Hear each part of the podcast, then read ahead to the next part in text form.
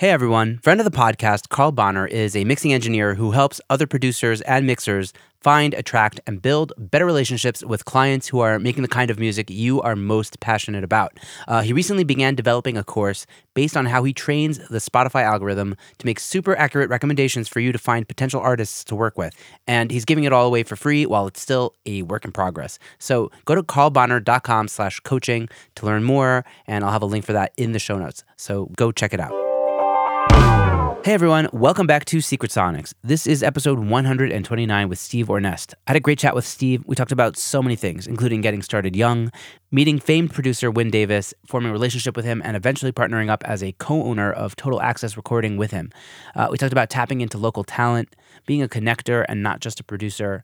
We talked about working with Mixerman and Ken Scott meeting with artists in person and not just over the phone. We talked about outsourcing, being a conduit for the artists you work with, being a workaholic and being present, taking breaks. Uh, we talked about his new rehearsal space, Total Access Rehearsals, uh, zooming out and appreciating the journey, and so much more. So, tons of great stuff here. We really covered a lot of ground. I think you're going to love this conversation. So, with all that to say, here's my conversation with Steve Ornest here on Secret Sonics. You're listening to Secret Sonics, a podcast exploring the creative side of music production. Join us weekly for honest conversations with real world music producers and audio professionals.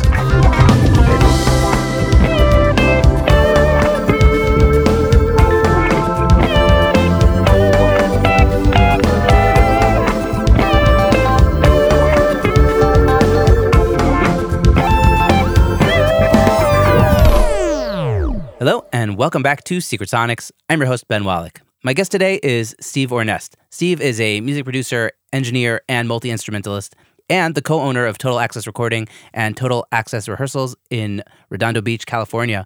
I recently heard Steve on a podcast episode of The Six Figure Creative, and I really enjoyed what he had to say. So I invited him on the air uh, onto my podcast, and he's graciously agreed to do so. So, with all that to say, welcome to Secret Sonics, Steve. Thanks so much for having me, man. Yeah, absolutely. So I know you kind of told your story on the Six Figure Creative and how it was kind of like a rom com, uh, cheesy rom coms. Yeah, exactly. a cheesy rom com upcoming. but I'd love for you to tell it on, on on my podcast as well. You know, you don't, you know, you can say it as briefly as you want to say it. But yeah, it's a cool story. Thanks, man. Yeah. So I grew up always I basically grew up fascinated by music from an early age. I mean, I remember like my earliest childhood memory was when I was like 2 or 3 years old finding my mom's vinyl collection and like learning how to put the records on and actually play them myself and you know listening to everything that was popular in the late 80s early 90s like michael jackson and madonna and just all that stuff and, and, and classic rock stuff like the rolling stones and beatles and just being like infatuated. And that's all i wanted to do was listen to music and soon started playing piano and then years later switched to guitar the rom-com part of this is that by the time I got to high school, I was already playing with a lot of, you know, a lot of bands. Even as like a 13, 14 year old, I was going out and I was like in some cover band at the time that was like an 80s rock cover band with guys that were like in their 40s. and uh, Anyway, I used to go to school like, you know, I looked like the guitar player kid. I had long hair and, you know, it just looked ridiculous. I looked like a cartoon character of like what someone thought Slash might have looked like when he was, you know, 14 with the hair and like the leather pants and like the whole nine yards. Like it was, you know, it was pretty awesome. Like my wife tells me now if she would have met me then, this never would have happened. so it was special. Um, but anyway, I would, you know, like cut class and just like sit on the bleachers and play guitar. And one of the days that I was doing that, I had like this little mini Marshall with me, you know, so I could hear myself while I was playing. This girl came up to me and said, Hey, you sound really good. You should meet my dad. And I said, Oh, who is he? And she said his name, Wyn Davis. So I went home and like looked up who he was and saw that he had worked with like Dio and Guns N' Roses and all of these bands that I, I loved at the time. So I went back to school and was like, "Yes, please introduce me, you know, to your dad." So she brought him to a local show that I was playing at, and long story short, he gave me his card. I went to the studio. I met him for the first time, saw the studio, was super overwhelmed by just everything. He was, I think he was mixing like a Black Label Society DVD. So it was like Zakk Wylde. I could hear Zakk Wylde coming through the speakers. And for a 14 year old, I was like, oh my God, this is yeah, crazy. Especially like back then before we had access to everything on the internet. Exactly. Like, yeah. Sure, the internet existed, but it wasn't the same place, right? Like oh, if yeah. I heard Zakk Wylde's guitar when I was 14, I'd go wild. You know what I mean? Yeah, yeah, yeah. nice pun too, man. yeah, I could I had to do it right? Yeah, it was, like, it was, it was un, unstoppable. Right. And so yeah, so Wyn started he sort of took me under his wing and would call me when he needed someone to play on on things and I got to play on some pretty cool records even as like a young guy. And and then you know one of the times so my mom of course cuz I, I was still a pup, I was like 14 was dropping me off to the studio and picking me up later and one of those times she went in and met Wyn, and the you know that story is the two of them wound up falling in love and getting married, and there's your cheesy rom com, which was crazy unto itself. But in any event, you know, you fast forward, and I wound up going to Berklee and Boston for a couple of years and sort of finding out that, you know, just to rewind actually for a second, even in high school when I was playing guitar for all these bands, I would show up to like kids' houses with my little like eight track digital recorder and I would charge them like 50 bucks and just spend like a day recording. I had little idea what I was doing, but I was just using my ears to record songs and get them to make me feel excited. And started getting quite good at it. And then, you know, Wyn at one point, I think when I was like 15, called me and said, Hey, some local Japanese songwriter is working on these song demos and they're a little bit wacky, but this might be a good opportunity for you just to like really cut your teeth, you know, um, as a guitar player. Because at the time, if you would have told me like as a recording engineer, I'd be like, you're crazy. I don't want to do that, you know? So I started working with her and I upgraded my system. So I had a little Pro Tools rig, like a little Digi 002, and started having singers come over to the house and recording them and, and got really comfortable with Pro Tools.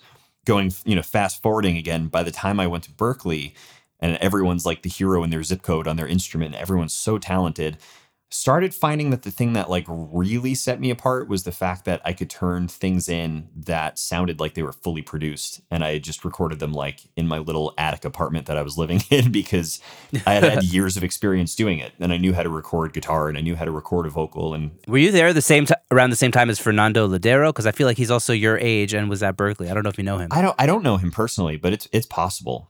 It's crazy how mm. many people I run into now in LA that are like, "You went to Berklee what year?" And I'll tell them, and they're like, "Man, I was there the same time." And I'm like, "Oh wow, oh that's crazy," you know? Yeah, yeah, yeah. Amazing. Also, also Travis uh, Ference comes to mind, who also has a great podcast, Progressions. I don't know if you know. Oh, him. cool. I didn't know. I, I don't. I'll have to check that out. All right. Well, I'll have to introduce you guys. Yeah, man.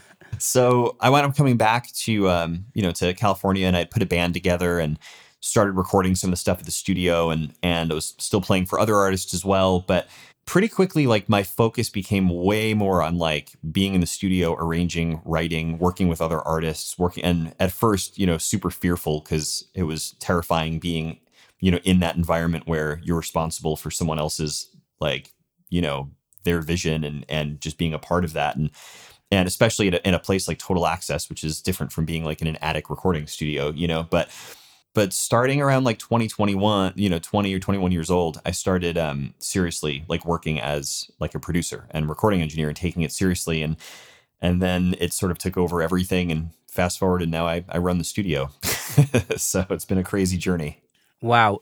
tell me a little bit about that transition from, you know, just being a producer to kind of being a co-owner of Total Access with Wyn. What did that look like? Yeah, so I think that there was a conversation we had probably about 10 years ago when I was in my like mid 20s where we went out. I actually remember it was like my birthday and we went out for dinner and and he was like, "You know, Steve, sort of want to talk to you about something like there's going to be a point where I'm not going to want to be in this room anymore. You know, it's been like 30 something years that he had at that point already been doing this, you know, and, and he had opened the studio in 81 and, you know, he's like, I, am still going to be involved for a while, as long as far as I know, but I just, you know, I'm just sort of curious, like what you think. And it sort of was like a rude awakening for me because I think for those four or five years up to that point, I was like, I'd say that I was still 50% in this at that point, 50% in the studio and 50% like gigging with artists and you know doing all sorts of other things to make it make sense. Sure. And then like pretty much after that conversation something just clicked in my head where i was like i can do this. Like i i know that this is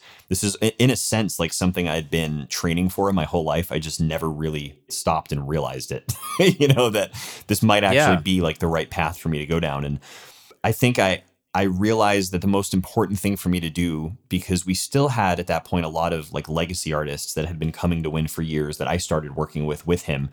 But like really what was going to help me sort of make my name and sort of launch the studio into the future was by trying to reinvigorate like a local music scene. Because we're not actually in LA, we're not in Hollywood. We're like 35 miles south in Redondo Beach, which is just a small like beach community. This is still north of like Orange County, right? It is. Yeah, exactly. Like Okay. Huntington Beach is technically, I believe, Seal Beach maybe is like where that the cutoff is, and that's like 12 or 15 miles south of us. So we're still LA County. But it's it's far from, you know, like if you're in the valley or something and you're used to recording at any one of the Mm. studios in Hollywood, it's it's a bit of a commitment getting down here, you know, and plenty of people do, but with all that said, there's so much talent here in the beach cities, like Redondo Beach, Hermosa, Torrance, Long Beach. Like there's just so much Mm. And there have been periods of time in the last 25 years where it was really celebrated, like the punk scene and a lot of the artists we worked with, like Pennywise and, and then Sublime and, you know, a lot of like the Long Beach scene and all that. But it's like, you know, like any sort of trend like that, when that fizzles a little bit, then people sort of forget that that area was like really cool at a time. And there's so many young, talented people around here. So I've been really tapping into that for like the last eight or 10 years and trying to help sort of recreate something down here. I love that. I, I feel like these days, you know, for me personally, I'm trying to like expand my, you know, clientele uh, of working with artists, you know, abroad, not just in my, because my local scene is very small, right? I'm in Jerusalem, which is a, you know, not even the biggest city in in, in Israel in Sure. terms of like a music scene. And it, you know, if I'm only working for local stuff, I'm not only doing music. I'm also doing podcast work. I'm also doing, you know, random recordings, random stuff. Right. So in order for me to kind of do more music, I need to look out. And I, I know a lot of people are doing that these days. So it's really badass that you're kind of able to kind of foster the local turf and you know get something from that. Yeah, th- you know, there's actually an interesting book. Uh, I don't know if you read this, but David Byrne has a book. I think it's called How Music Works. Oh, yeah. Yeah. Have you- I read have that. you- yeah. Oh yeah, awesome. Okay, cool. So he has like a whole chapter of like how to make a scene. Do you remember that? I, man, I don't. I just I just remember reading that, but I and I know that I still have it at the studio. But yeah, I, I'll have to go back and check it out. Sounds like uh, maybe worth uh, revisiting. It was- yeah, totally, man. I remember reading that and being like, man, I don't think my my city could possibly do this. This is so cool. it's like talking about like like CBGBs and like uh you know the 80s and how like New York was able to be foster like the Talking Heads, Right. you know, Yeah, totally. and like you know having a club where any artist that's blooming could play without like much in the way and also people are hanging out and watching it and observing it and like creating like a, a local sound almost i don't know i thought it was like a really cool chapter Yeah, and, and I don't know. I feel like some of that. No city is just all of a sudden set up with that. Like there are, I mean, there, and there are definitely places in LA right now that have much more of that than the South Bay. I mean, it'd be easier in Sure. a sense if I was in like Highland Park or Echo Park or Silver Lake, where everything is just be it's super gentrified and there's coffee shops everywhere and all these little small venues popping up and like coffee shops with record ta- like record players and like it's just that's the vibe that's going on. But in some ways because that's like so cool and so hip i feel like there's an oversaturation of everything. I mean it's just like there's so much music happening there that that might be a bit overwhelming. And for me i sort of found that because there is so much talent down here even though there's some elements that were missing like a great venue which we finally have again because uh, we had a local All venue for years called Saint Rocke, and it closed during the pandemic. But I have a relationship with someone who um, just opened or has been at a venue that's in San Pedro, and it now has like a state of the art sound system. And she's really making a go of like having something locally that's going to be important for you know cultivating this this scene. So there's a few of us that are like really pushing for this. It's not definitely not just me. Yeah, I, I mean, have you had any? I don't know. Do you have any like takeaways from like trying to build up a scene of like what works, how to how to foster it? Yeah, I, I think the most important thing, I mean, first of all, of course, is just like getting started and trying to hone in on something that maybe like you're really good at. You know, like for for me, I think that's working with like rock bands and singer songwriters and sort of like find the genre, find your niche, the thing that you already are good at, and then of course like go and you know find local talent. Which even though there weren't a lot of venues in the area, there was like one sort of coffee shop kind of venue where a lot of people would come and play acoustic like acoustic versions of their full band and like things like that. And for a long time i would just go there. And i was like there whenever i was done recording or with my daily session i'd go down and just hang out. And you can definitely find talent that way. The other thing is like making relationships with other people that are either trying to do the same thing as you or can maybe help in some other facet. Like for me, it was like making relationships with the couple venue owners and making a relationship with, we have a, a, a rock radio station here called KROQ. I made a, a re- relationship with um, a woman who runs the locals program, Kat Corbett, where I would send her stuff that I was working on, and she was very honest. Like, yeah, this is great. I'm going to play it. Or, you know, this is good, but it just doesn't fit our format or whatever. But through cultivating that, you then have like a few different outlets that you can use like when you're working with an artist to maybe help them beyond just like make a record. Like maybe you can say, "Hey, you know, there's a showcase coming up at this local venue. Are you interested?" And, you know, if the song comes out the way I think it's going to, maybe we can pitch it to locals only and you sort of become more of like a point person than just like a recording engineer or like a producer at a local Right. studio, you know. I love that. Yeah, I, I had a, I had a guest on named Daniel Grimmett, who's a um, he's kind of like a business coach for audio engineers, producers. Um, and he, he he was telling me it's like you know you have the tangibles and you have the intangibles, and so basically like obviously you're recording and you're mixing to the best of your ability, but if you can offer value beyond that, say like hey let's like introduce you to somebody who works at a radio station or you know let's get some you know we can maybe get some people who, who work for a label into this gig that you're playing like anything like that adds so much more value than beyond just like the regular you know the stuff they're paying for and it makes makes you so much more valuable to them you know Totally, man. it's like that's why i'm going to come back to total access and steve Right. you know time and time again Yeah, and I, I talked to Brian on the Six Figure Creative a little bit about this too, but the idea of like creating relationships instead of like the the awful networking word, you know, especially in LA. I mean, uh, I'm not sure what it's like over there, but here it's just if you tell someone that you're like, you know, hey, where do I go to network? It just, to me anyway, immediately sounds or means like, where do I go to take from people instead of like, where can I like how can I cultivate a relationship where we're where we have like a back and forth where it's like symbiotic and we're trying to help each other because we actually have a relationship that we've created. And it's a very fine line and they can seem similar at times, but it's um just as often that I might call the lady that I was just talking about that runs the venue just to check in and ask how things are going down there because I genuinely care as I might call in Mm, for a yeah. favor. You know, it's like that kind of thinking instead of always calling people with like a can you do something for me, you know? Yeah, yeah. Yeah, my, my buddy Carl Bonner, who's been on the show, and he's actually coaching me. He talks a lot about this of just like building building relationships. You know, if you see you know a band that you love on Inst- on Spotify, DM them on Instagram and just say, "Hey, I loved your record." It doesn't mean they're gonna necessarily respond right away, like, "Yes, let's come," you know, record, or like you don't ask them right away, "Hey, come record." It's like, no, hey, I love that song. And maybe in a year, maybe in two years, they'll actually reach out to want to work with you. And so it's about like, yeah, the relationship. It's not about networking. It's about Totally. Yeah, you know, you're right, man. And being able to like that real, to- that real human connection. exactly. I mean, and that's what this podcast has done for me. By the way, it's like because I interview so many people, it's like, oh, I have like relationships with people all over the industry. I'm not just like you know bound by whoever I knew originally, but they're real relationships. I'm not like trying to get anything out of anybody other than an episode. You know what I mean? Yeah, totally. But I get to actually actually get to schmooze with people about real stuff, and like you know, who knows what happens from that? You know what I mean? exactly. There's nothing. It's it's all long term and just just we'll see. You know? Yeah, and but like you were talking about the um I love the idea of there being like the tangibles and the intangibles because so much of the music business, like if if we all knew like how to get from here to there and it was like a formula, like we would be rich. Like we would all just be like we would just tell a band like, "Great, you have a good song. This is the formula for everything to work in your favor." But it just doesn't work that way. And so much of this is all like building blocks and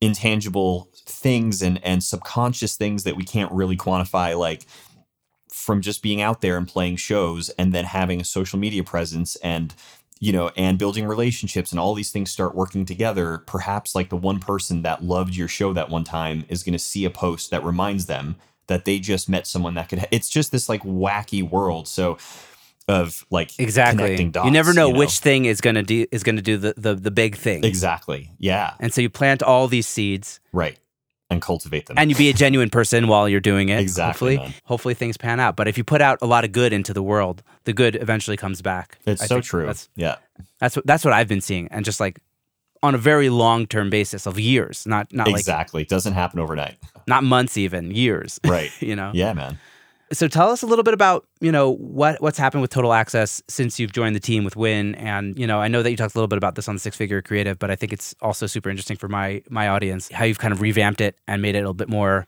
you know cutting edge, modern. Yeah, I mean the so the, Wyn did so many things right with the studio, and it was also a different, you know, it was a different time when he was doing it. Like in his sort of the heyday of making records, like in the mid '80s into the '90s.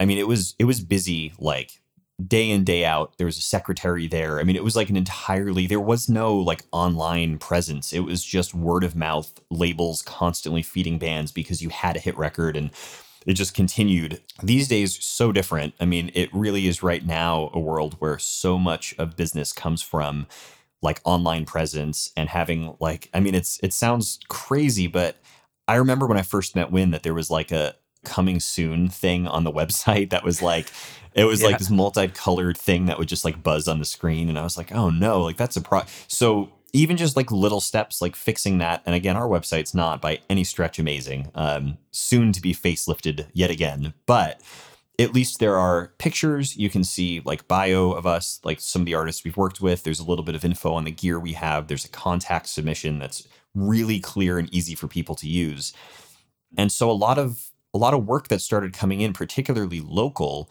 was from our contact submission form. Like every day i get one or two or sometimes even three submissions that come through. And they don't all it's not like some crazy rate of return where like every single one means business but it's en- i feel like having that online presence is enough where people just start remembering that you're there or knowing that you're there. Because i've had people in some cases that live right down the street that were like we had no idea there was a legendary studio right there you know we've lived here our whole lives so I think that um, the website, having a Yelp page, like just doing uh, like a social media presence, like all of those little things were one step. Yeah. And then, and this was pre COVID, of course, we did like a 40th anniversary party where we invited like all of our legacy artists we've worked with and some of the local bands we're working with and and just the community to like come and see the like newly revamped space because we did some like upgrades.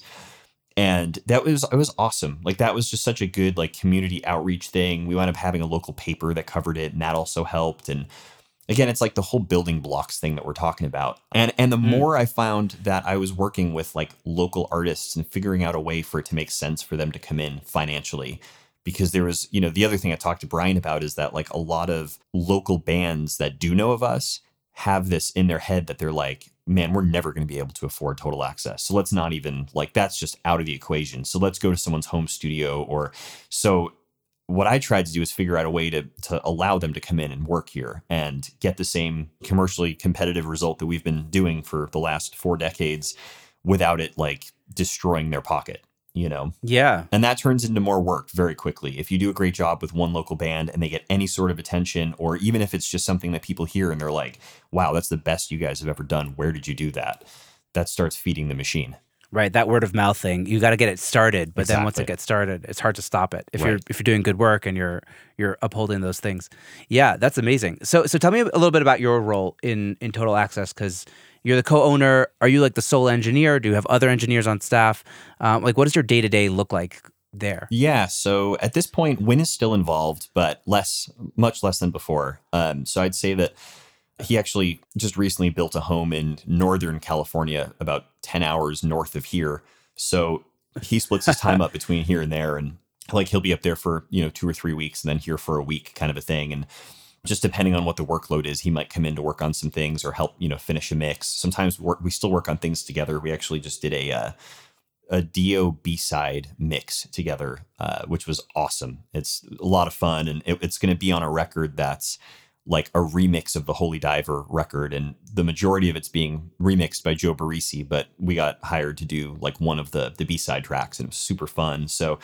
But yeah, I am the sole engineer, producer guy that's there all the time. I'm usually there. I try to be there Monday through Saturday, but oftentimes it becomes seven days a week to my wife's dismay. but I'm trying to trying Oh, to get man. better at that. But we do sometimes, you know, if if things get crazy, I have assistants that I'll hire to come in and, and help out with things. So Got it. Yeah. So it's like basically, yeah, you're the you're the boss on a day-to-day basis. yeah, which is it's awesome. And uh, you know, for a while it was a little bit scary there, but but now it's it's really just like figuring out and settling into like whatever routine works well for you. And I'm I'm like a really early riser, so I tend to do really well trying to front load my day, which is I think unique to a lot of other people in this business where they like show up at twelve or you. one in the afternoon. But I'm up at like five thirty six every day, and I'm like, all right, like let's go. Damn, that's amazing.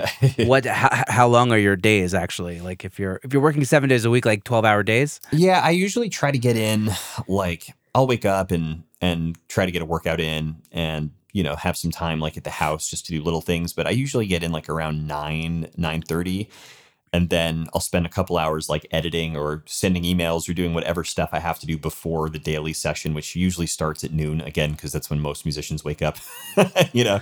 and then I plan on like a twelve to you know it, it depends what we're doing. If it's like a full tracking day, it could be an eight or ten hour day, but oftentimes it's just like a four or five six hour session and then I'll hang around for another hour after that. So I'm usually like a nine to seven kind of a guy. Like a, a 10 hour day is about as much as I can do without the diminishing returns thing. Yeah. Oh, d- tell me about those diminishing returns. yeah, man. yeah. When you when you hit thirty, forget about it, right? Oh, everything changes. Yeah, the one beer you had last night, you feel that for a day and a half, man. that that is absolutely true. I just uh, I just spoke with somebody who said he's been off alcohol for a few years and he just has so much more energy. oh yeah, And it's uh, and it's just like, man, it's true. Every time I have even one beer, I'm just like lethargic the next morning. oh yeah. The And- idea of like not drinking at all is super appealing. It's just you know after a few days of doing that, you're like, I'll just have a beer, and then you're like right back on your, you know. So- as long as it's just one beer, it's not oh so yeah, bad. I guess. exactly. I did want to ask you about working with uh, Mixerman and Ken Scott. Um, I loved Mixerman's books. Um, Yeah, man. his Zen, Zen and the Art of Mixing was a was a game changer for me because I'm from the era of getting into this. I didn't go to Berklee and I just kind of DIY'd it because there were no studios looking for internships when I got started about a decade ago. Yep. And when I re- when I read his mixing book, it just opened up my my eyes to what this is really about. Yeah. So anyway, so that I, and I've I've actually had him on the show. Tell me a little bit about your experience with Mixerman. Yeah, Eric's awesome, man. Like he used to be in Redondo Beach, right? Yeah, so he lived right down the street and he would come work at the studio quite often. And he's been a friend of Wyn's, you know, for decades. So I, I got to know Eric when I was younger and was familiar with his work and and he was sort of just like a family friend kind of a thing. And then he asked me to play guitar on I guess he did like an audiobook version of I think it was the art of mixing or, or or no, maybe it wasn't. Maybe it was I always forget which is the one where he actually has the like mock band on it. Oh, um, It's the, The- Adventures the of Mixerman, right? Adventures of Mixerman. yeah, Yeah. So so they were he was asked by the publisher to do like an audiobook of that and they wanted to like actually go in and record just like snippets of like a fake band playing so that it sounded, you know, it could go coincide with the book. So I played guitar on that and got to work with him in that capacity and then we just became friends. Like I would play him stuff that I was working on and and uh, right up until he moved, I think he's in Asheville now. He's just such a such a smart guy and so talented, but I also just love his opinions on like like you said, just mixing in general. It sort of comes from a different place than I I feel like a lot of times people get caught up in the like technical and they forget that it's like the end game is not technical because you're not catering to recording engineers most of the time, you know. yeah. So right. Unless you're Steely Dan, right? yeah, Like, exactly. Right. Amazing. And uh, and just uh, you know, for the record, Ken Scott, you know, also loved his book and obviously massive fan of the Beatles. Yeah, Ken is he's also just a, a class class act. He actually started working with Wyn at the studio in the early 80s with like the Minutemen and with so many bands that are escaping my brain at the moment. But he would I mean and he's one of those guys that I think he was living out in like either Woodland Hills or Thousand Oaks, which is like an hour and 20 minutes north of where the studio is. And he would make his way all the way down here, passing all these legendary studios to come work at Total Access just because he loved the room and like loved working with Wyn. And mm. he just creature of habit, which was awesome, you know. So it was cool also growing up like around him. I actually was in a band in my 20s where he produced a couple of songs for us and I got to work with him in the studio and then sort of similar to Mixer Man, he was asked to do something for like a TV broadcast where it was going to be like a documentary on his life. And I think they didn't want to pay the like master license fee to use the original, you know, like Beatles and Supertramp and Elton John and David Bowie and all these like massive songs. The list the list goes on, yeah, right? It's just crazy. Um, so they asked him to recreate just like pieces, do like sound alikes of his own work. So again, I got to play guitar on that, and what was fun about it was like chasing That's really down cool. these specific tones of like, no man, that that would have been a country gentleman going through an AC30, and maybe we would have mic'd it this way, and like all that kind of stuff for me was just like mind blown, you know. That's a master class on guitar tone. Exactly. Yeah. And everything. Because I was there for watching him record everyone and just kind of, you know, like, oh, interesting. So on the piano, he has like two 87s and how far apart they are and why he's doing it. And it's just so cool, you know? So It, it, I know it's a hard to, question to answer, but if you had to distill like a takeaway from Ken Scott, like what would be the one thing that you kind of carry with you today in the work you do? yeah, he said something. We were talking about, I think it was a recording engineer, producer, like mutual friend. And I can't quite remember who it was, but I just remember the the takeaway of this conversation. And he had just he had a pretty extensive career himself, but had just gotten out of the business. And we were talking about how sad it was because we're like, oh man, he was so great. We- We're going to miss him doing this. And Ken was like, yeah, well, if you can imagine doing anything else, like anything else at all, then you should probably just go do that. And I thought to myself, like, that's such good advice, man. Like, you kind of have to be crazy to do this. And I am, you know, like, this is all I ever wanted to do. Right. Uh, but if you have that doubt in you where you're like, you know, maybe this just, and, and I'm not talking about like the, the imposter syndrome and all the stuff that we all deal with. But I mean, like, if you just have this overwhelming sense of like, maybe I'd prefer doing something else, not like, can I do this, but I'd rather, you know, maybe I'd rather be a chef or like be a firefighter, whatever. Then his advice is like, just chase that because this is really like, it's all or nothing. And you're probably to at some point ruin all of your relationships over it. And, you know, I just, I loved it. I was like, that's so awesome. So, Oh my god, it's so it's so blunt. yeah, exactly. And it's like uh it's a I guess it's a bit of a mind fuck, right? Like you're like, "Oh, how how in in this am I?" Yeah, you know. totally. Wow, that's amazing. Yeah. Hey everyone, you may have heard me mention before that I recently started a Discord server for the podcast. If you want to join the conversation over there, you can find a link in the show notes or on the homepage of this podcast at secretsonics.co. In the coming days, I'm going to be sharing a sample pack there with some of my own personal samples that I use all the time in my productions. This pack will only ever be shared on the Secret Sonics Discord server, so I hope to see you there soon. All right, back to the episode. So let's dive back into kind of your process. I know you're kind of like the de facto engineer of the studio. What does it look like when artists contact you? What's the first thing you do when a band reaches out? Yeah, so I always try to get them to actually. I mean, and I know this has been a challenge with the pandemic, but I try to get them to come into the studio like as fast as possible, just because I feel like, you know, if someone calls and says like, "Hey, what are your rates?" Like, we're never if that's like the their first like, not even like, "Hey, how are you?" Like, I found out about you guys and I want to ask some questions about blah blah blah. They're just like, hey how much are you like we're gonna lose that like we're never gonna win that we're it's gonna pro- it's always gonna be too much and just because if that's like the first priority from you know Yeah, it's like an instant red flag, right? it kind of is yeah i mean if it's like a question that comes up in the second or third question then then that's sort of more what i'm talking about. I'll just say you know what we should do is let's schedule a meeting to have you come down. And part of my doing so is not in any way to be like manipulative or like hide what the costs are because i'm fully open with all of those things but it's just to like get a chance for the artist to come in and actually communicate what they're trying to do. Because a lot of times you can't really gather all of the information in a phone call. Like you don't really know who you're talking to. It could be a, singer songwriter who's by you know and maybe they're not communicating it super well. Like it could be the singer of a band who's calling on behalf of the band and you don't know that. You think you're just working with this one guy or so in any event i ask them to come down and then i'll listen i'll ask if they can play something that they've either have you recorded before? Is this your first time? Like what's your where are you at?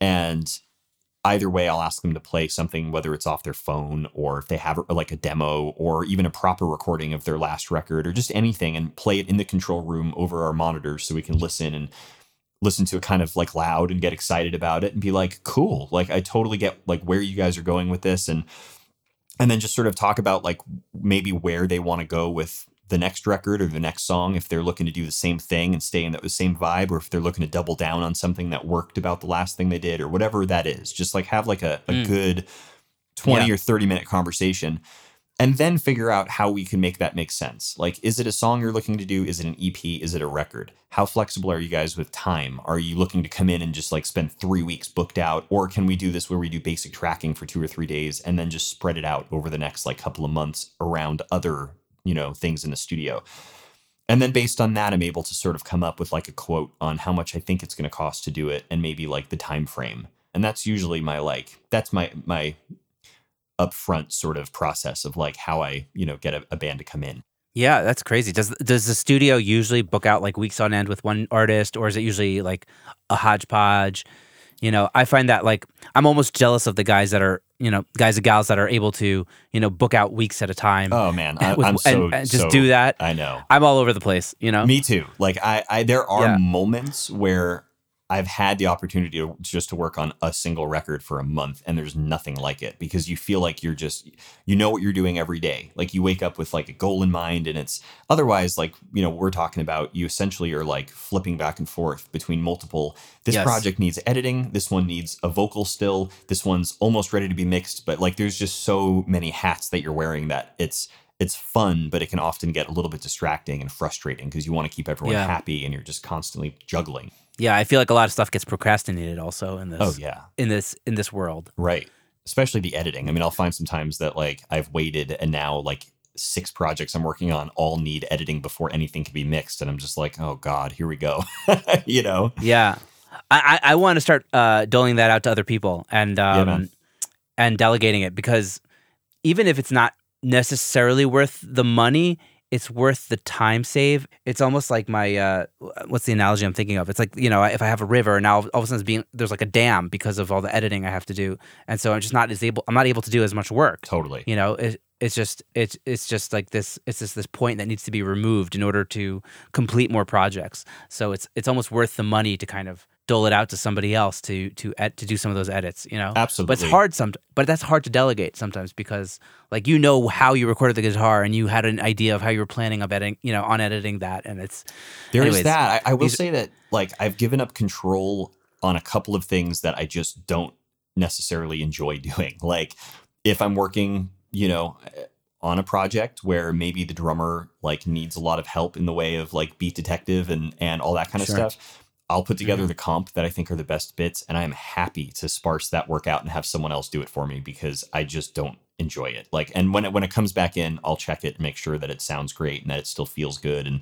there are no like ticks or pops. But I I don't enjoy spending hours doing like minute drum editing. I for whatever weird reason enjoy doing that with vocals, but I just don't with drums. And I I think it's like especially in rock music, I feel like a great drummer is so important. You know, it's like yeah kind of everything. Like that's really like people think the singer is the quarterback, but I feel like with with rock music, that might still be true, but the drummer is like right right underneath your your lead singer of importance. So when something just needs like so much work to make it work and there really is no other option because them coming back and doing another 10 takes isn't going to make it better then i just again i just comp it and send it out to someone who i know has great ears for that and will do that for me because i don't enjoy it Yeah, I, I noticed that when I sent out vocals uh, not so long ago for uh, tuning, you know, there were like maybe a couple mistakes or things I would have tuned a little differently, but it still got it 98% of the way. And then those two edits I was just able to make on my own because I knew what to do. exactly So instead of like three hours of editing vocals, I spent, you know, five minutes. And that, exactly yep that still cleared the way for me to kind of, it plowed the snow. that's right You man. know? It- yeah it opened the dam up Yeah, exactly. So, so are you are you into pre-production when you're working with like rock bands, especially? Like, I know that's like a you know often very important. Or do you kind of just get them in the studio and start recording and just take it from there? Yeah, I, I am a pre-production guy, and I think it's because I I feel like the song is the most important thing. I mean, it it's it's everything. Like the making sure the arrangement and the melody and the lyric is doing what it's supposed to do. And I'm I feel like the arrangement and melody part of things is really what I gravitate towards. Like I, I work sometimes with lyricists, and, my wife's actually a great lyricist, and I, I have a handful of others uh, lyricists out there that I work with that are phenomenal at that. But for me, like if I'm working with a, a rock band, I'll set up some pre pre production sessions, and sometimes it's them just like creating demos however they're able to. Like these days, a lot of people have the means to you know quickly whip together a demo. It doesn't have to be amazing quality, but just enough that I can hear the vocal clearly with whatever the band sort of is doing underneath, and then I'll ask for like a lyric sheet and I'll go over it and then just sort of make any edits or adjustments. And then sometimes, like, once I have the chance to do that, I'll bring my notes with me into like a rehearsal space with them and just like go through and say, hey, let's just try right here, like shortening this section or doubling this or creating something cool in that moment or figuring out how to make the chorus like a bigger lift just on a, on a, melodic level i feel like you're there but maybe it needs to go up an octave instead or it needs to sort of do something so it doesn't feel like a verse still or I mean, and of course, there are times that you know you're not hired for that even if they say like they want to hire you as a producer they're still like well these are the songs and we want to record them and pretty much as is Right. and this is our vision then sure it's Producer is a term that's like in flux these days, right? it is man yeah like you're kind of expected Yeah. to do everything when they want you to you know but it's for me it depends on how inve- like invested you are in it if you're if you feel like you I, I always feel like I'm like the trying to act as like a conduit for the artist's vision because like they are the ones that have to wear the record at the end of the day.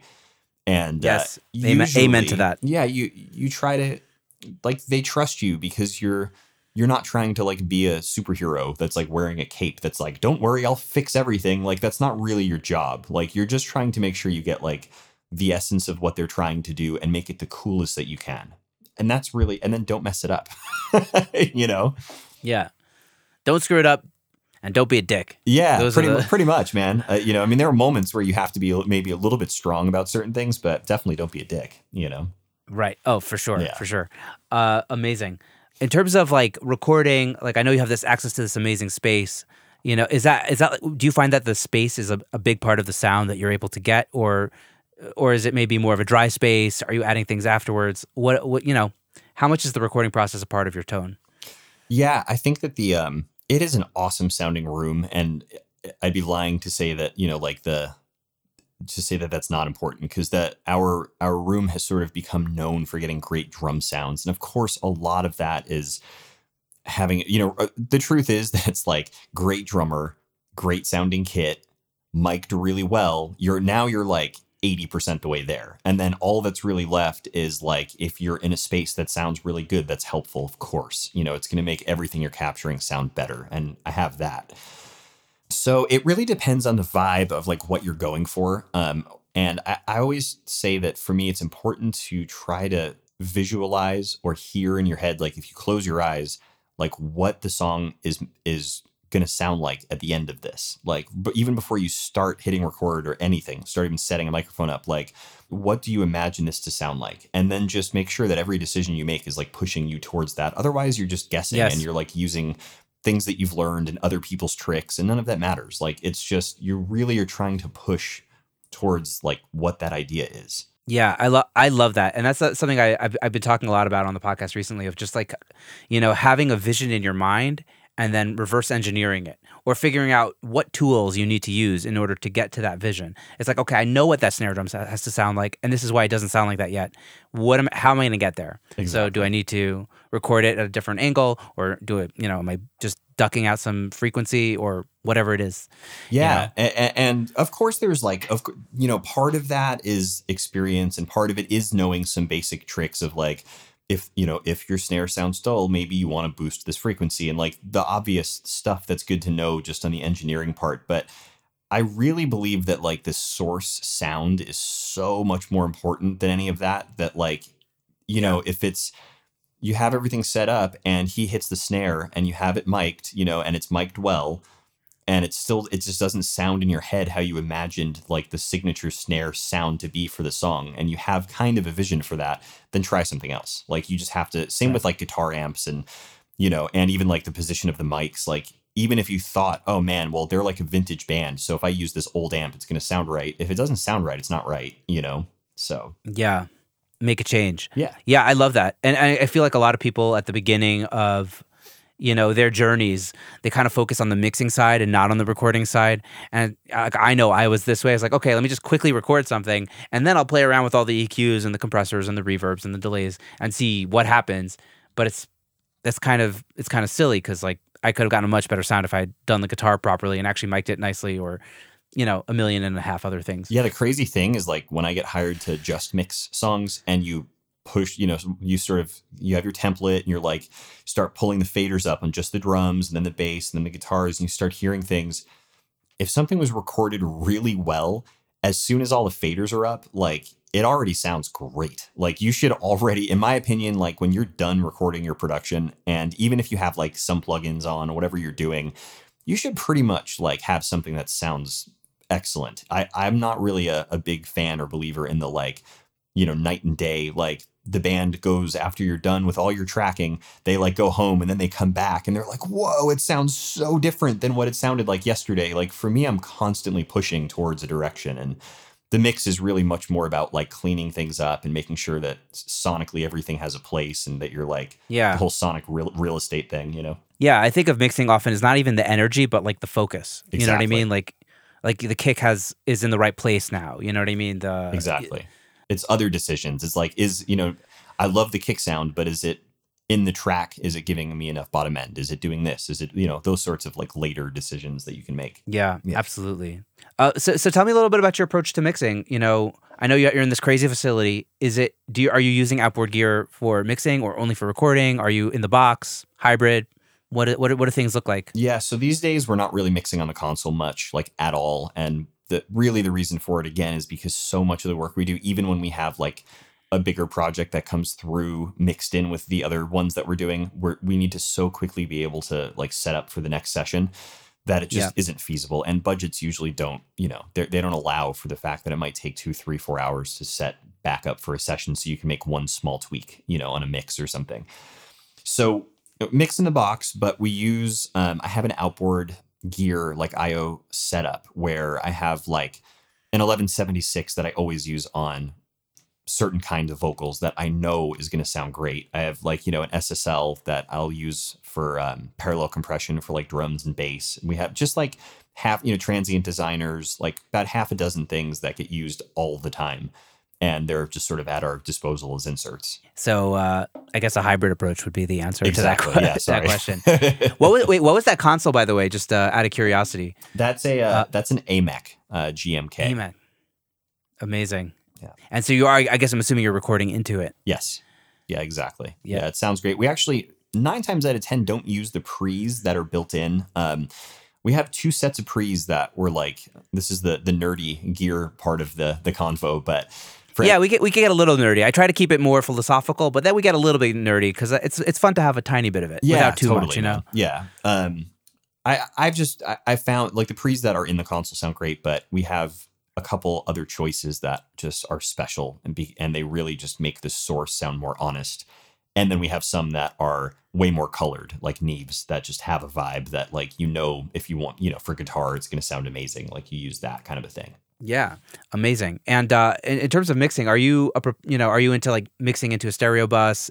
Are you kind of are you of that ilk? I, I feel like most people these days are you know pushing you know stereo bus compressor, maybe some saturation as like the first step even. Yeah, yeah. I have a uh, sort of like a, a, a setup that I, I these days has been working really well. It's just like a, a starting point anyway, you know, which is usually like an EQ of some sort and compression, usually really gentle. I actually really like the uh, Neve um, 33609. I think it's awesome for like a bus compressor, just barely doing anything. Just you know, just I think it's like one and a half dB of compression or something, and then. um usually there's some sort of limiter at the end and then maybe like a combination of a couple other things that change from time to time like just depending on on what it is but that's usually like the starting point. And I guess routing routing is key, right? oh yeah yeah that's uh i, I really i try to get better about working with um like templates like i was saying having like a mixed template that i can import into the session it saves so much time especially if you know that there's like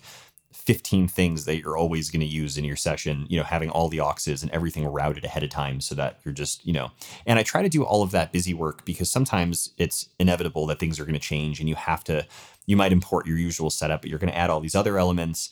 I try to do all of that stuff on a separate day from actually like mixing the song Yeah. just because it's maybe it's part superstition, but for me, I really feel like it's a different part of my brain. And I'm like, I'm very OCD sort of guy and I love setting the stuff up a certain way. But after I'm done spending two, three, four hours doing that, I'm like, I'm just not in a in a mode to be able to sit down and start thinking with my ears. I'm still just thinking of like organization. I actually really like the organization part of a mix. I find that's often like the impetus for a lot of the beginning of the mix for me. Right. I guess not not like you. I used to do it more like I'll set it up and then the next morning I'll kind of come in. But it, it, I find that I discover what what's actually happening inside of the mix as I'm like organizing it and putting in the right you know the right places. You know what I mean? Yeah, that makes sense. for sense. me that that discovery element is kind of where the inspiration comes from, or just finding the right balances. I don't know.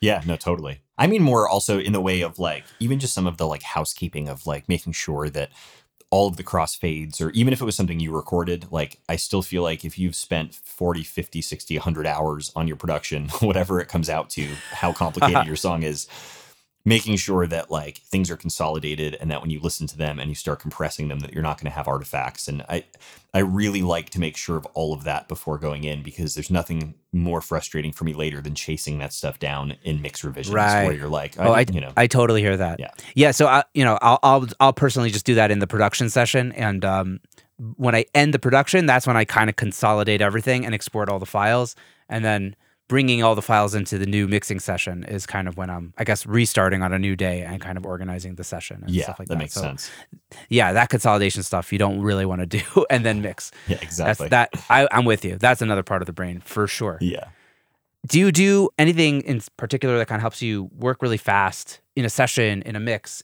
in any like any any hacks that kind of help things move along nice and quick?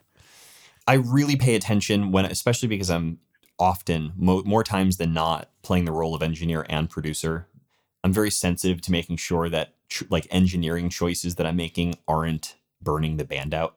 You know, so like if I want to go for something, like maybe I'll do that. Like if I want to try six different microphones on the singer, like I'll set time aside for that at a certain point where it's like not going to take an hour and a half to make a decision. And then, then by the time the singer starts singing, there's like zero inspiration left. I mean, I think a, a big part of it is just remembering that, like, while capturing and the technical and the recording and all of this is important, it's sort of like Mixerman talks about what you're trying to capture a human performance of someone and their inspiration and their feeling of it and how they're feeling that day and like kind of the psychology behind that is equally or more important than anything else that's happening. I mean, I I um just to give an example, am working on a record for a country artist who's amazing. Her name's Annie Bosco and like one of the songs there's a duet with Vince Gill and it's just incredible players that are on it and it's so so much fun she came in, you know, and almost all of the vocals that she sang, she's like one of those people that you just put something up and just don't try not to mess it up because she's that good. You know, like you're never going to have to really worry about anything. But there was like one night that she came in that I was, you know, we, because I was in this mindset of like, well, this is how she operates and she's going to come in ready and I'll just have her tea ready and we're going to hit record and, you know, good to go. And it was sort of an off day for her and she was she had allergies going on and had sort of like a stressful afternoon and all of these things that I didn't take into account and didn't stop to ask like hey like how are you doing today? How are you feeling? Like what's going on? And and so we started recording like it wasn't as easy as usual. And not because her vocal performances weren't great because they always are. It's just there was like a thing missing that I felt in my like soul where I was like The the emotion. yeah like something was just off. Yeah. and hmm I realized it and quickly stopped the session. Was like, "Hey, come in real quick. I just want to talk to you." And just like came in and sort of like redirected and tried to find like a center for everything. And sometimes when you do that, you realize you have to actually come back on a different day. Like it's just not going to happen. But sometimes even just taking 10 minutes and like having tea together in the control room and just like chatting about whatever it is and it's like part of the psychology part of the thing that people don't they forget to talk about that as like a producer that's part of what you're doing is like trying to capture this amazing human performance and if that human that you're working with is like not feeling it like that is Yeah. counterproductive to all of the hundreds of hours that you're going to spend so you might as well get that right you know and and so anyway i take that back to even when we're just like setting things up like if I know it's going to be a long setup day, I'm not going to then say, yeah, let's set up for five or six hours and then expect the band to record for like eight hours after that. Cause it's just, you're not going to get anything good. Wow, this is such a great takeaway also for the audience of uh, you know all those things, setting expectations, but also the psychology and the therapy that happens in in the recording session, and knowing when to call it, or you know, because there there are there are times when you know you're with an artist and you know this is the time they booked out and they waited a couple weeks, but it's still not the right day. You know what I mean? Yeah, absolutely, man. Having the the courage to say, you know what, come back another time. It's okay. Like this is not it. And I know, like I, I recently worked with an artist, and you know, she came in to sing, and it was like, this is not your voice. Like you're not singing, and like even though we waited a couple weeks to book the session, you're gonna have to come back and again because this this is not the voice that we know you can get. You know, for this Yeah, song. And Man, and it's what a waste. Right. That that's a hard have that conversation like sort of frequently with artists and I honestly will sometimes bring it up at the beginning of production that that's a possibility that at some point might happen and let's just like try to recognize when that does that it's not a you're not doing great. It's just this isn't going to get us like the vision that we discussed in the beginning. It's this is not going to get us there. And anything that's ever going to like knock us off our course of that really important vision that we talked about is just not worth even stressing about. Like, let's just come back to it when we can you know, when we're at 100 and part of what I, you know, had talked to Brian about as well is like my approach of how a lot of times I'll set budgets for bands have less to do with, you know, like an hourly sort of thing where they're coming in and expecting something in a certain amount of time and more to do with like a project quote. So like they know what they're going to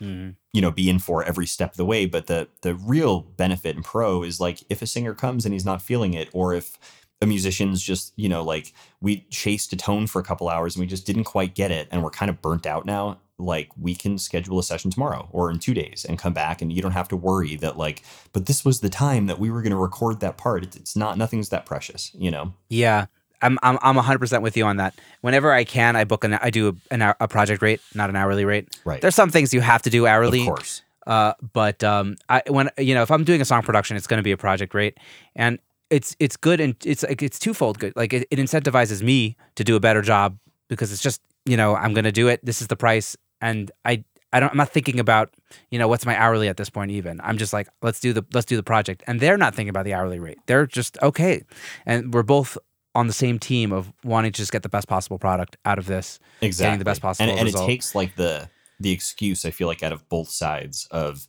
well we were on like a certain budget and a certain time frame because i mean we're always on a certain time frame like in life with everything. Like there's you know there isn't like even when we do project quotes that doesn't mean that we can spend six years working on it. Like there's still parameters to everything but it's Right. much less pressure and we just we work until we can't work anymore and then we come back and we just keep sort of pushing this thing along. And and of course there are some projects that works really well for and some that maybe in hindsight you think gosh that wasn't the best approach because it wound up taking you know way longer than i thought or whatever.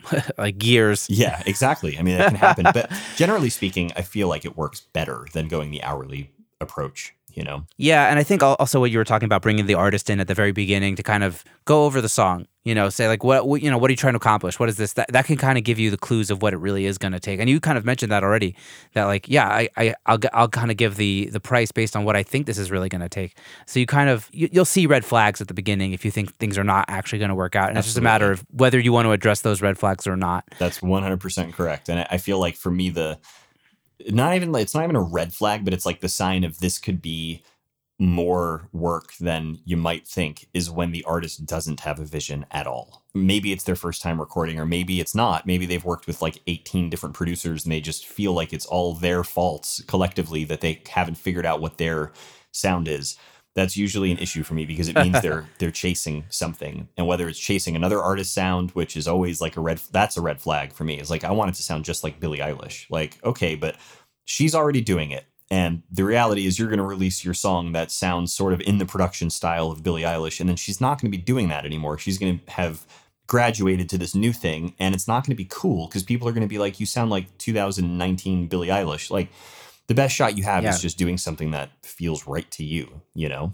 that that is that is the lesson right like and that's something that i'm trying to teach myself and i'm trying to tell the artists that i work with is just like you have to double down on yourself otherwise you're not interesting you know what i mean like i'm not the best bass player in the world but i sound like me when i play bass Right. And that's the important thing. And i'm never going to play like jaco pastorius and i don't want to play like jaco pastorius because i like muddier you know kind of tones. But but like that's great. That's me. That's jaco like we each have our camp. And like if you want to market yourself as an artist or as a producer you need to figure out what you do best and kind of say this is me you know? I, I, I'm maybe not all the way that because I still serve the song, I serve the artist. I don't make the productions about me, Right. But it, but like people know what I do best, and that's why they come to me. Exactly. You know what I mean? Yeah, absolutely. And that's and that's like the goal. I think. You know. I think that's man, that's the goal in like every facet of this business. And it's I mean, it's a conversation I have often with bands that I'm helping like develop, you know, sounds and, and everything for is like it's art number one, of course. Make yourself happy. Do the thing that like just makes you feel a certain way. But when we talk about like doing this then for a living and creating a business out of it and creating a brand, it's important for people to understand like what it is that you're doing. Doesn't mean that you have to be pigeonholed, but you know, if you went into like an Italian restaurant and on the menu you saw southern fried chicken, you'd be confused. You know, even if the chef Yeah. was like, "Well, I do both great." Like that's awesome, but that's a little bit concerning. Like what exactly is it that, you know, what is your branding? Like what do you sound like? What and that could en- encompass or encapsulate a bunch of different things, but at the center, it should definitely there should be like a vision for what it is that you're trying to do and like what you feel like you do best as an artist and run with that. Um, yeah. I think people also are afraid of that because they're they're maybe they're so used to their own preconceived notions and you know like they're they're so used to how their brain works that it seems boring. It's like no, I want to sound like this. What I do is boring, but you have to kind of almost fight that feeling. Obviously, you you need to evolve and learn and get better, but like you have to embrace what you do. Only I'm in my brain and I'm bored of some patterns that I usually do. right. Other people aren't aren't thinking about those things. You know what I'm saying? yeah, totally. yeah, it's worth thinking about, I guess. Yeah, man. What what what is it that that makes you you? Exactly. I don't know. Uh, I guess speaking of that question, like I don't know, thinking about your approach to things, what are what are maybe some of the things that you do that you think is unique to you, like in terms of like your production, mixing, anything?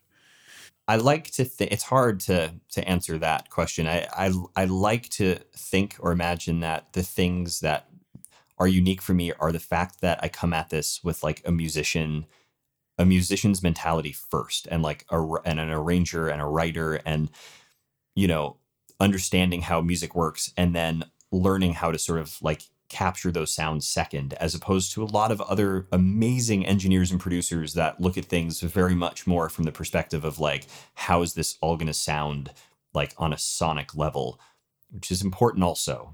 It's just i think that there's like a, the language of music being able to communicate with musicians and a singer as well and be able to you know to say hey for this note can you actually pop into your mix voice so you're not pushing so hard and then we can double that and it's going to sound bigger but it's not going to sound as strainy and then let me sing you the harmony part because i worked it out and like i think those sorts of elements of being able to incorporate like musicianship into production is a big part of what i feel like i, I bring to this Yeah, that's so cool. That's awesome.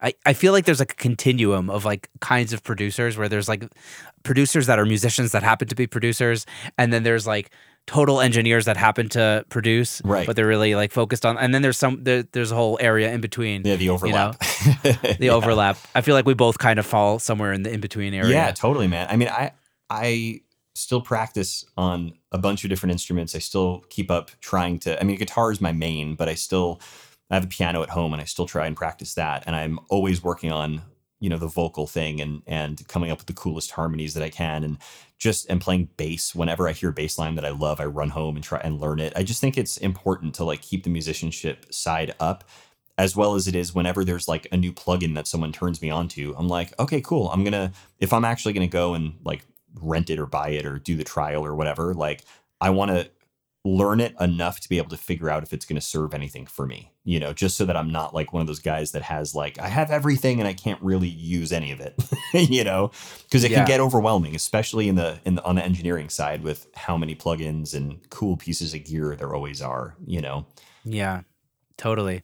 I, I love that. I feel like I should probably demo pl- plugins a bit more before I buy them. I, ha- I have a couple, a couple, a couple regrets. Yeah, of course. But you know, I, usually the regret is like you just forget about it because you already have like a workflow, and then you don't you forget about the new plugins that you bought because you already are using the same plugins for your mixing because you just know it, you know it works. Yeah, sometimes I'll try and force myself to like use something. And then if it just isn't working out, then I'm like, all right, I'll just go back to the thing that I know is going to get me there. But especially when it's like cool sound effect sort of things, or if you're trying to go, you know, like on one of the mixes that one of the songs that I think I had put on the playlist that I sent you, there was like some drum loop sort of element. And like the things that I put on that were not what I usually would have. They were like new plugins I was messing with and just like forcing myself to arrive where I, I know it's supposed to sound, you know, sometimes that helps.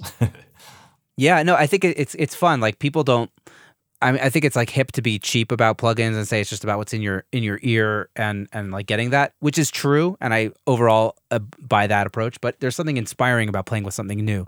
You know, the same way like like playing your instrument inspires you to do come up with a part for you know the song. It, it could be the impetus of everything, and a plugin or you know a new instrument. Any of these things can really just kind of inspire you to kind of do something new. And sometimes spending money on on gear does help. Absolutely. Even though maybe it shouldn't be the go to move, but but Every uh, once in a while, though, it shakes things up.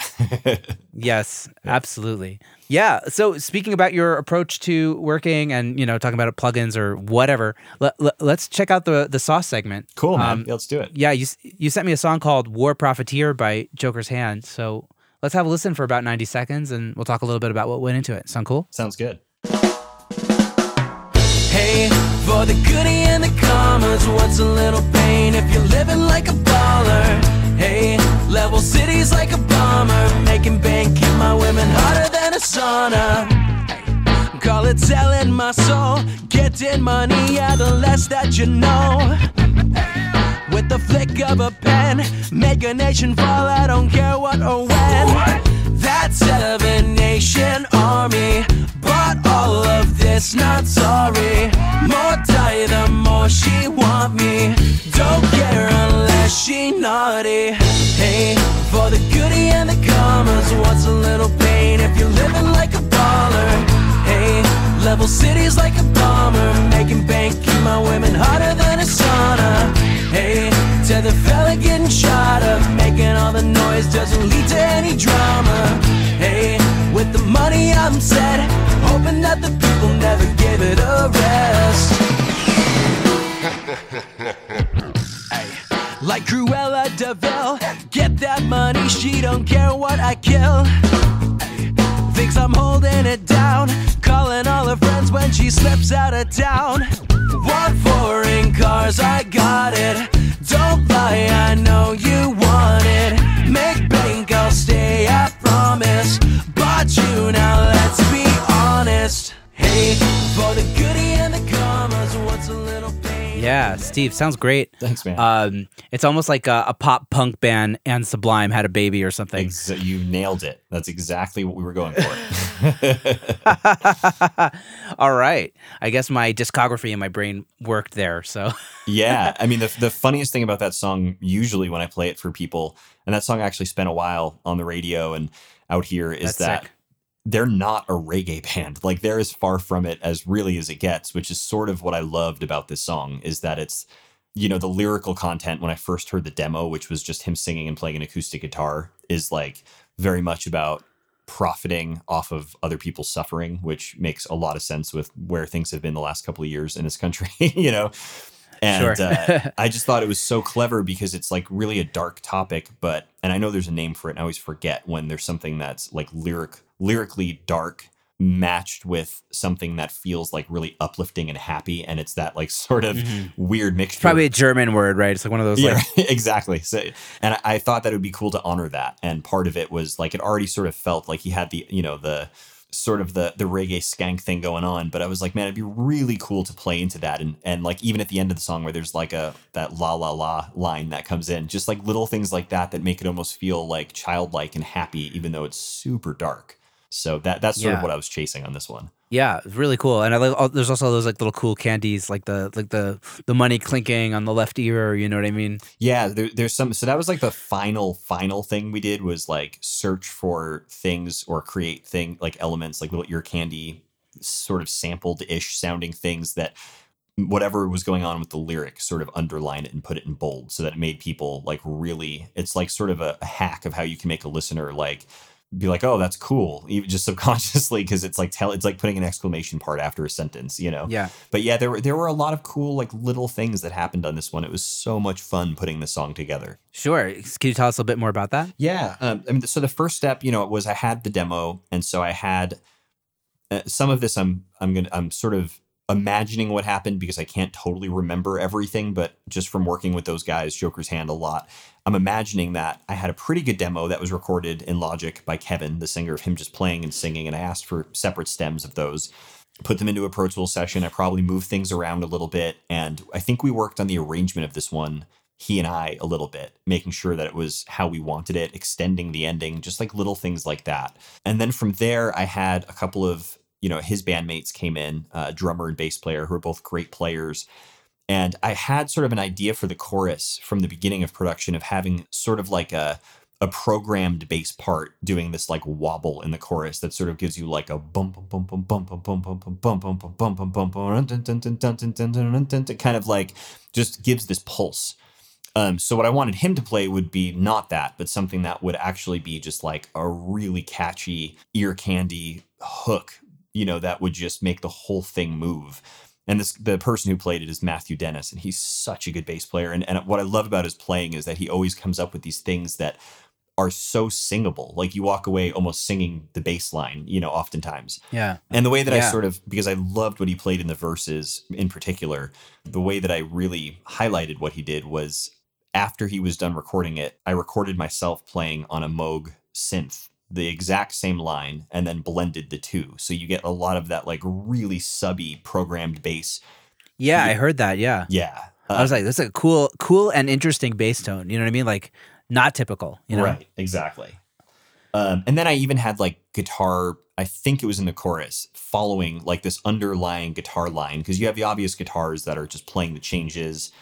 And then there's like one guitar part that's following pieces of the bass line that's just going like gung, gung, gung, gung, gung, dum, and just like picking up pieces of the bass and then compress that really heavy, high pass it so you're not getting any bass information and tuck it with like a, you know, and it just sounds cool. It just makes the bass sound even thicker, like it's working in multiple octaves, you know. That's so cool. And also like when you're doing like a ska kind of beat, you know, the bass has so much room, right? Because it's it's playing when the kick isn't playing. So it has all the space to kind of just breathe and be melodic and you know, like the Paul McCartney thing or the Yeah. uh, even though obviously Paul McCartney's not a reggae player, but whatever. Yeah. No, like totally, it, it, it has that room to do the melodicism, you know? Yeah, and the, and the drums were quite simple, played all the way through. I wanted to keep it that way so that it felt like a drum loop because then like in sections, and I can't remember quite where, but I know at least the first verse, I did sort of what we were talking about a minute ago where I was using plugins that I might not have used before.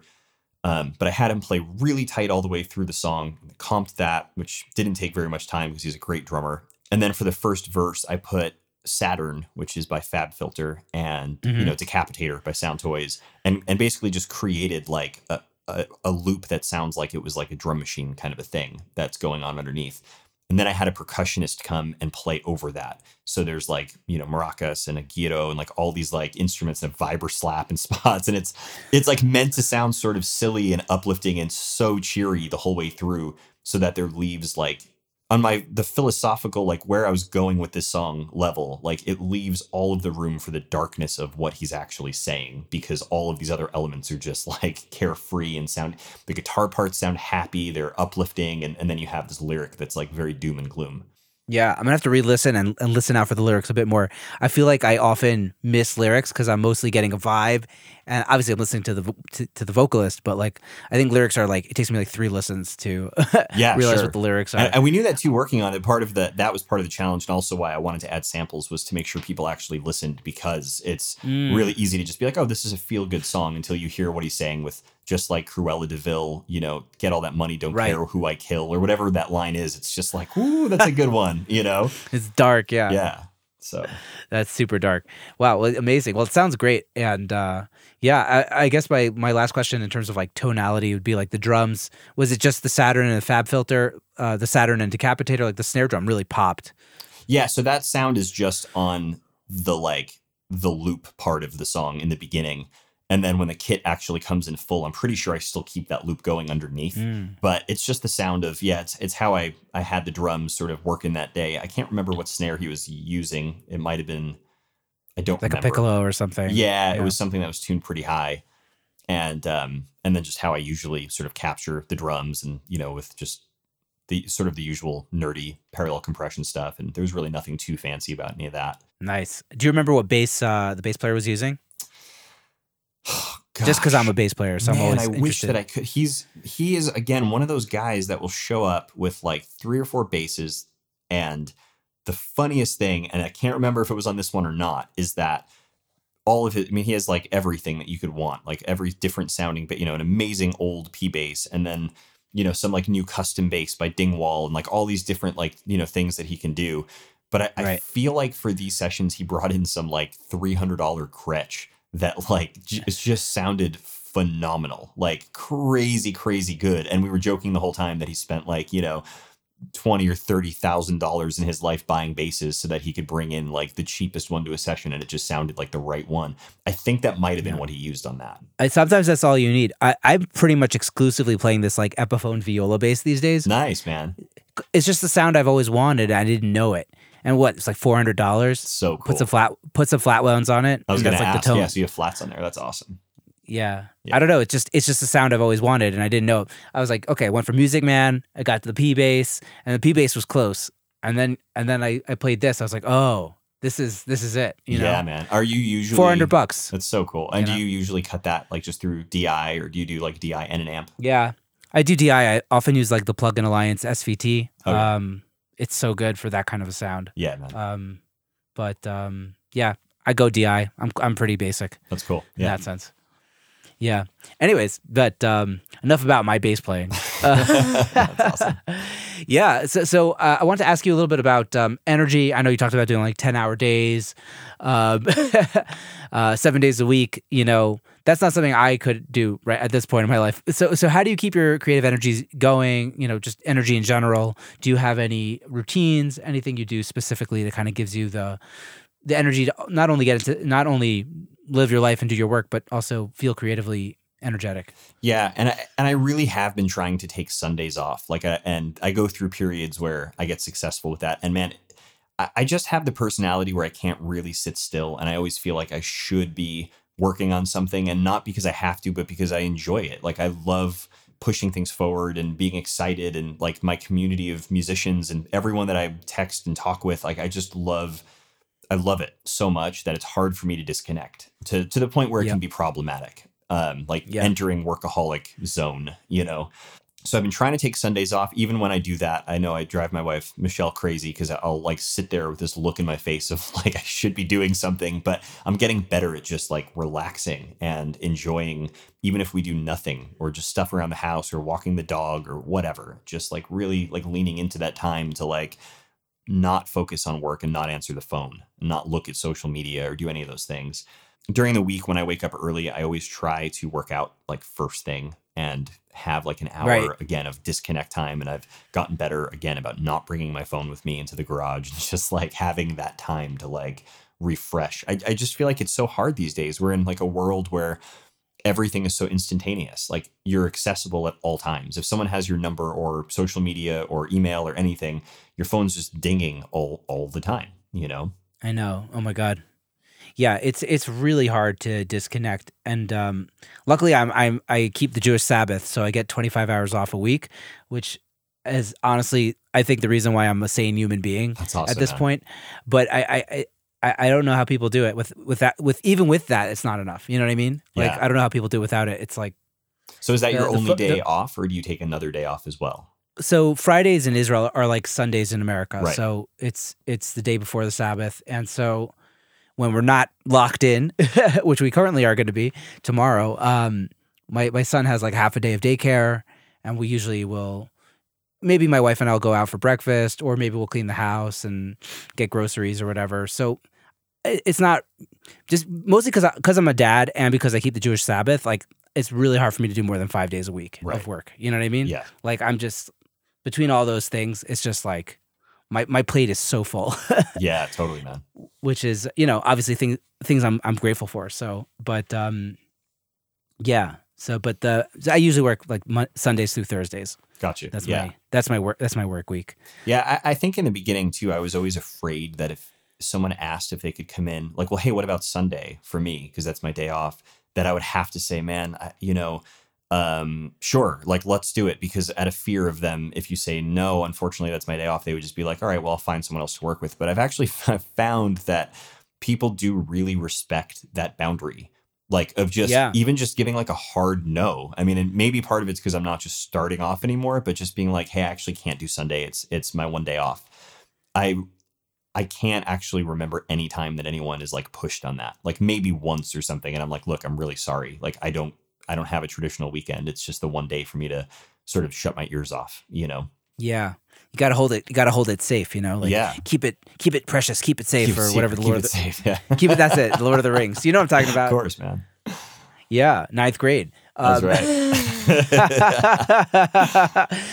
um, yeah, no, totally. It, it it's- it is amazing how understanding people are, and usually if they're not understanding, it's probably not a good client because, like, I, I feel like if someone for me, if it's a Friday, let's say, you know. Recently, I worked with a good friend of mine on a Friday because you know he's also a working dad, and it's just like, okay, cool, let's do this on. But we booked it like a month in advance. Like Right. this is a Friday, like we can make it happen. You know what I mean? But most most most of the time, I'm not working on Fridays. And if somebody's like, "Oh, but I need to get in tomorrow," I need to get in tomorrow. I was like, "That's like, I don't want to work with somebody that wants to do it tomorrow because that's just going to be stressful." And their their their goals are not the same of my, as my goals. Exactly, man. Yeah. Like my goals are like long term. I want to be working and and do making good stuff with you, not like get in tomorrow, get out. You know, like that's stressful. That's not that's not why I'm working in music, you know? Yeah, totally, man. And there are, you know, I also feel like sometimes if you have, like, if you're working on a project where it goes on for like you have to work every day because like maybe you are working on a project that doesn't allow a day off. Like it's like they're coming in for 14 days and it's just plowing straight through because that's they're doing it a certain way where maybe there's a deadline that has to do with like a label or something, you know, that's on that level. Um, then immediately following that, I'll schedule myself like a day off after. I don't care what day of the week it is, just because often if you don't, and then you have to wait for until that weekend rolls around, it's been like 20 days and you're just not a nice person anymore, you know? That's smart. Yeah, actually, this week I I took it easy at the beginning of this week because I had a gig at the end of last week, and it was just like that I'd been working towards for a long time. And it was just like I, I'm going to need to take a minute, and then of course my week got cut short now. But whatever, you know, it is Yeah, what it totally. is. Yeah, Steve, this has been really, really fun. I've learned so much chatting with you. This has been a really great conversation. Uh, I want to ask you a little bit more about the studio. Like, I know it, this is a place with a lot of legacy. What do you, you know, see the future for Total Access Studio? What does it look like? What, what are, what, what are your plans? You know, in the foreseeable future. Yeah. So there's a few things I'm really excited about. You know, first things first is just to continue building this local scene that I'm working towards and, you know, just to continue working with the amazing local talent that's around here. On the legacy side, as far as, you know, um, and, and of course, by cultivating that local scene, when you start having bands that move their profile along and some of them start getting signed labels and on the radio and that then they sort of they become the legacy in a sense but I am working on some legacy projects at the moment. One that's about to come through that we're really excited about, which is going to be a Black Sabbath live album from the early 80s. And I'm so Wow. excited to start working on that. Um, it's with Ronnie James Dio singing. Um, so that's going to be really fun. And the other sort of thing that I've been, you know, putting a lot of focus in and, and what sort of prevented me from having my usual one one day off a week is that I just opened a rehearsal suite that's like five units down from the recording studio, which is actually where I am right now. It's uh I'm in the little like side writing room that we have set up, but it's like a full um sort of like the idea of mixing an Airbnb with like a rehearsal studio uh, in that a band gets like their own private entry code. It's only for that one band, and it's a thousand square feet. It's an acoustically treated room, great gear. Um, it's like everything that's always frustrated me about rehearsal studios that I've had to go to in my life as a musician and as like a producer doing pre-pro, where you're like, God, this room sounds terrible. It stinks. It's like there are other bands making. There's like a polka band next door. Like they're just there's you know stains everywhere there's like no coffee which for me is important you know just like the Yeah. little things you know so The stinky, the stinky microphones. You can't, you know. yeah exactly just the awful smelling microphones so i um, Yeah. decided to create that with like the same branding that's next door and and it's this is actually just the first month that we're open and it's been great man like just another great way for like outreach for the the area locally Uh, with local musicians and also with like some of the mid-level bands that we've worked with over the years. Like we have a pretty pretty well-known band called fortunate youth that's coming in to rehearse. And you know it's been fun like having that that mixture of of bands that we've worked with over the years and people that had never even heard of the recording studio that now are coming in here to rehearse. That's amazing.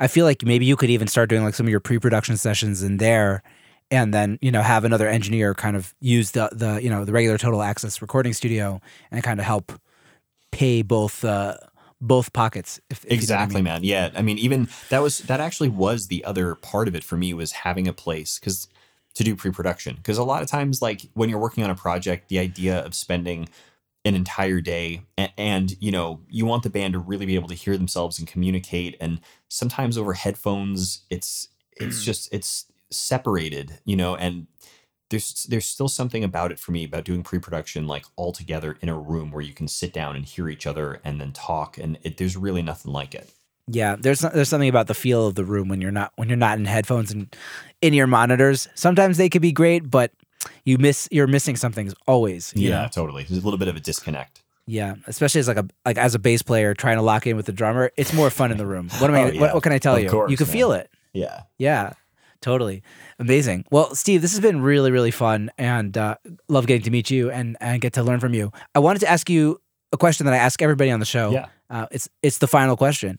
Um, so just like looking back on your journey, You know, was there something that you maybe did or didn't do that, you know, you today would tell your earlier self, like, hey, Steve, keep at that. It's going to get you where you need to go. Or maybe, Steve, don't do that. It's holding you back. What would be that one that one piece of advice you'd give your earlier self? Yeah. So, um, I this sort of it's a little bit cheesy advice, but I actually have this on my phone because it's important enough to me that I like to reference back to this. So I'm gonna look this up real quick. Um, here it is. And I was actually just I was just talking with someone on a podcast a couple days ago on Recording Studio Rockstars with Lij Shaw. I'm not sure if you're familiar with uh, with him. Oh yeah, sure. yeah, sure. and I, I sort of relayed some of this info as well because he asked, like, if you can go back and talk to your earlier self, like, what would some of those things be? And this is something that I, I tell a lot of bands that I'm I'm working with. So I'll just blurt this out. It's actually kind of a few things, and hopefully some of it's helpful for anyone that's listening. Um, and then I can explain some of this too. So one is be great, which of course is true in, in anything that you're trying to do. But I'll keep going. Show up on time, show up with a positive attitude, build relationships, don't network, don't give up, be a cockroach, and zoom out and allow yourself to really track your progress and then celebrate that. And so just going back, like the the be great thing is whatever whatever you're going to decide to pour everything into, you, you really have to just like I look at this all the time just to remind myself that like you have to continue to educate yourself on whatever it is that you're doing, continue to practice, continue to just like try to be the best version of what it is that you're doing. The showing up on time and with a positive attitude is going to help you build relationships. Like that's just like being respectful and obvious. We already talked about not networking, but actually caring about the other person. and then the not giving up and being a cockroach theory for me is like if you're doing all of those previous things, that I said and you refuse to give up, people are going to take notice. It really is just a matter of time, and you're going to be that guy that just won't go away. And Mm. And pe- and and then to me, the Hence the cockroach. right? exactly be be indestructible, right? The thing that is the most important of this for me is like to actually zoom out from time to time and like track your progress and celebrate whatever that progress is because it's really easy you know to be working on something like we the kind of work that we do and then 3 years later you're like gosh I'm still not where I thought I'd be or I'm not where I want to be or I'm not where this guy on Instagram is or whatever the awful comparisons we do all the time without realizing like hang on a second like let me zoom out 3 or 5 years ago like look at all these amazing things I've accomplished and sure there's still things that I can do that I want to do moving forward but if you don't allow yourself the time to do that and like the mental capacity I feel like you're just constantly chasing something that you think is eventually going to make you happy without ever really being happy and life's too short for that in my opinion Yeah, that's so so important. And I think I've mentioned this like three podcasts in a row, but there's like the there's a quote that that Gary Vee talks about. I don't know if he originated the quote, but it's like, you know, people overestimate what they can do in a in a year and they underestimate what they can do in a decade. And if you look back a decade, it's like, holy shit, look how much happened. You know what I mean? yeah In a year, you know, maybe you didn't get your, to your goals or you did or some of them or whatever, but a decade is like, wow, a lot can happen in that amount amount of time. Actually, on, on that, I wanted to ask you kind of do you have any like ways of zooming out and, looking at, you know, the progress and the the tra- trajectory? What does that kind of zooming out process look like for you? Yeah, it can be really it can be hard. I mean, I think for anyone that's that's tricky, but I I try like I keep a lot of notes in my phone and a lot of times like these sorts of wacky things that'll come into my mind or like random thoughts or you know, I'll write down lists of certain projects that I've been working on because I'm trying to keep track of whatever element. So sometimes I'll just like go back through my phone or emails or just try to re- like put myself back into a time period that was a few years back. And remember like maybe go through my photos. That's actually really helpful because you start like i take a ton of photos in the studio and and of you know just my wife and i in different places in life and and just like sort of see where you were five years ago and you'd be shocked at like all of the crazy and cool things that you've done and and a lot of times it's easy to forget and just think what's next. But without sort of thinking that like life isn't just a checklist you know if you're just going down this thing just like check i've done that check i've done that like there's so what's the end game then is it just like Shit. you know no, that if if life is just a, is just a checklist, then you're you're like a prisoner of your own, you know, making. You know, yeah you're just you're a prisoner to whatever you decided. This is the thing I'm going to check off today. This is the thing I'm going to check off tomorrow, right and that's that's rough. You know. yeah exactly I, I think it's funny. It's when you said uh, looking back at pictures from like a few years ago. It's like if you ever op- open up like a like a, a session in your DAW from like three years ago, That's you'd a be good like one too. shocked. Yeah, also. that's You'd a be good like, one, man. I was using that compressor on a kick drum. That's weird. Yeah, that's so good. I love that. I think I remember. Like I one like I remember seeing like a, the CLA 3A on a kick drum. It's like why would I, why was I using a CLA 3A on a kick drum? But like that's where I was at. You know what I mean? Totally, and it worked. It worked at the time. Exactly. So who cares? You know what I mean? Yeah. So like, yeah, it, it's good to. I like that. I'm gonna I'm gonna try to look back at pictures and maybe open up some old sessions and and think about what has happened in the interim. And uh, yeah, hopefully that'll guide the future as well. Steve, this has been so fun. What's the best way to find you on the internet? How could people connect with you? Um, yeah, man. You could uh, best, I guess, really is to just shoot me an email. You can get uh, email me at steveornest at gmail.com um, or I'm of course on social media, mostly Instagram uh, at Steve Ornest or at TA Recording or at TA Rehearsal now. um, and then the same for the websites. They're tarecording.com, tarehearsal.com. And yeah, that's pretty much it. And man, thank you so much for having me on, man. It was such a pleasure. Oh, thank thank you. This is this is great for me as well. So yeah, I hope to stay in touch, man. Sounds good. and uh, stay safe out there. You too. Thank you so much for listening to this episode of Secret Sonics. I hope you enjoyed my conversation with Steve as much as I did. If you enjoyed this episode or any of our other episodes, I'd super appreciate it if you would go to Apple Podcasts and leave us a rating and review. It really helps the show. And if you could share this episode or your favorite episode with a friend or two, that would also really help the show move forward. In addition to that, you can find us on social media. Just search for Secret Sonics. We're on Facebook, we're on Instagram. And you can email me at secretsonics at gmail.com if you have any comments, feedback, guests you might want to recommend, anything like that. So that's about it for now. Uh, until next time, I hope you guys have a great week. Stay safe out there and dig in. Bye bye.